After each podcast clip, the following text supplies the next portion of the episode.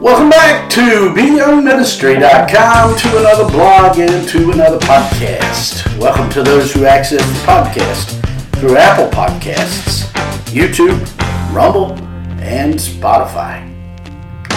Today we continue in our study of the book of Genesis. We're in chapter 18, verses 1 through 5, which reads Then the Lord appeared to him by the terebinth trees of Mamre as he was sitting in the tent door in the heat of the day. So he lifted his eyes and looked, and behold, three men were standing by him.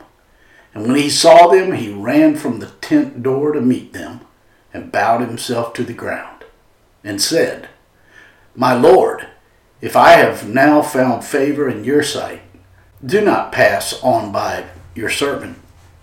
Please let a little water be brought and wash your feet and rest yourselves under the tree. And I will bring a morsel of bread that you may refresh your hearts. After that, you may pass by, inasmuch as you have come to your servant. They said, Do as you have said. That's Genesis chapter 18, verses 1 through 5. Today we begin our study of Genesis chapter 18, where we find Abraham resting. What a picture provided for us, because this happened on the heels of Abraham experiencing depth in his relationship with the Lord. This happened after the Lord gave to Abraham the object lesson of circumcision. Circumcision, as we saw before, was an object lesson from God to Abraham and to any Jew who believed in him. That object lesson taught them about God's unfailing love. In this chapter, we will see the fleshing out in the life of Abraham what it looks like to have a heart that has been trained by the grace of God to have a heart that has been circumcised. In verse 1 of today's passage, we read, Then the Lord appeared to him by the terebinth trees of Mamre, as he was sitting in the tent door in the heat of the day. Yet again, God actually appeared to Abraham physically. Note the name translated Lord is Yahweh in the Hebrew. Yahweh is the covenant keeping name of God.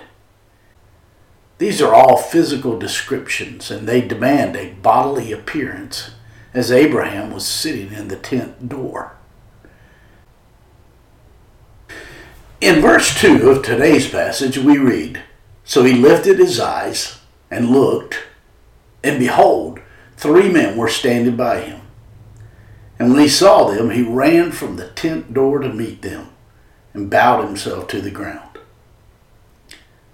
This happened soon after God had given Abraham's instructions to circumcise the males in his family. And since Abraham had already met the Lord on several occasions, he knew this was the Lord who had come to meet with him. With the Lord came two angels who appeared later on in the narrative to Lot in connection with the destruction of Sodom.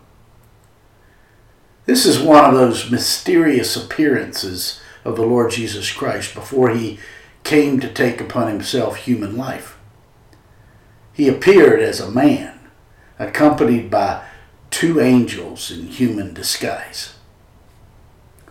As soon as Abraham saw these three men, he ran right up to them and made the customary bow, showing worship.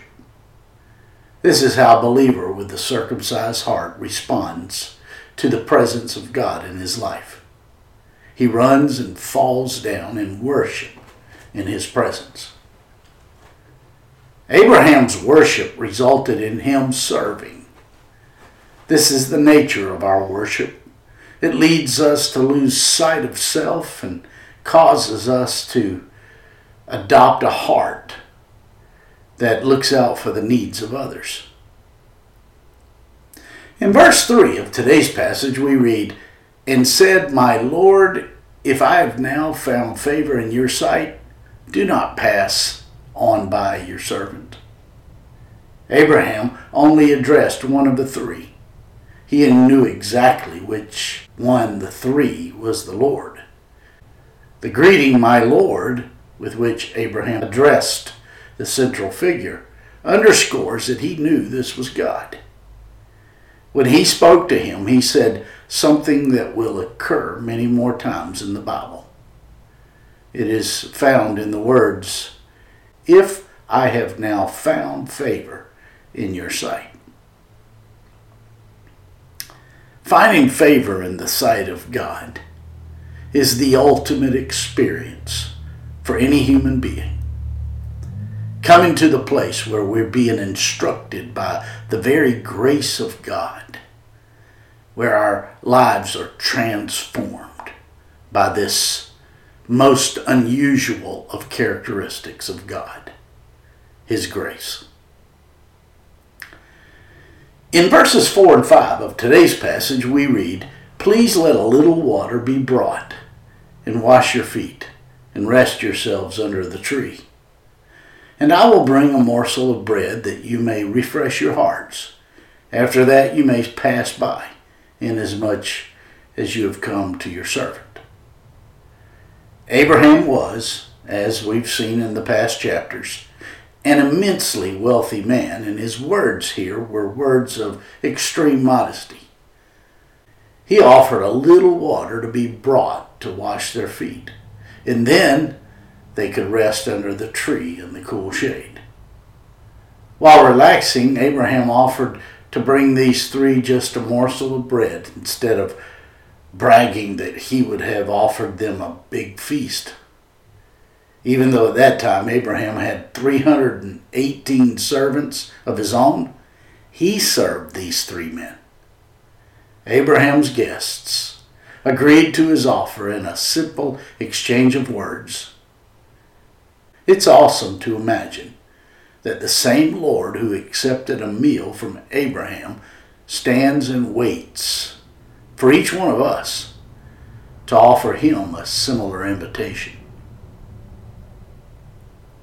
In Romans chapter 12 and verse 1, we read, I urge you, therefore, brethren, by the mercies of God, that you present your bodies a living sacrifice, holy, acceptable to God, which is your reasonable service. Everything from Romans chapter 12 until the end of the book of Romans is conditioned upon that one prepositional phrase, by the mercies of God. The more we come to see the mercies of God, the more we will long to submit ourselves to Him and to obey him. The Greek word used for mercy in Romans 12:1 means to supply forgiveness and compassion for past failures. Mercy is what God pours out upon us through the Lord Jesus Christ. Mercy is our only hope because there is nothing we can do to make us acceptable before God the mercy of God encounters the fact that we deserve hell for our violent rebellion against God. The most difficult prayer for the believer in Christ is, Not my will, but thine be done. When we learn to die to self, we will discover the abundant life the Lord Jesus offers. This life is accessed through depending upon God, who provides much more than we can imagine. When we die to self, we discover the freedom of a life freed from a life of self obsession, and we become more preoccupied by loving others. This moves us away from the self life, and we find ourselves wanting to serve God by serving others. It is then much easier to pay attention to the concerns, interests, and needs of other people when we are no longer preoccupied with ourselves. My friends, I trust this blog and this podcast are helping you in your walk with the Lord. If I can be of further assistance to you, shoot me an email at byoungministry at gmail.com. Hey, have a great day.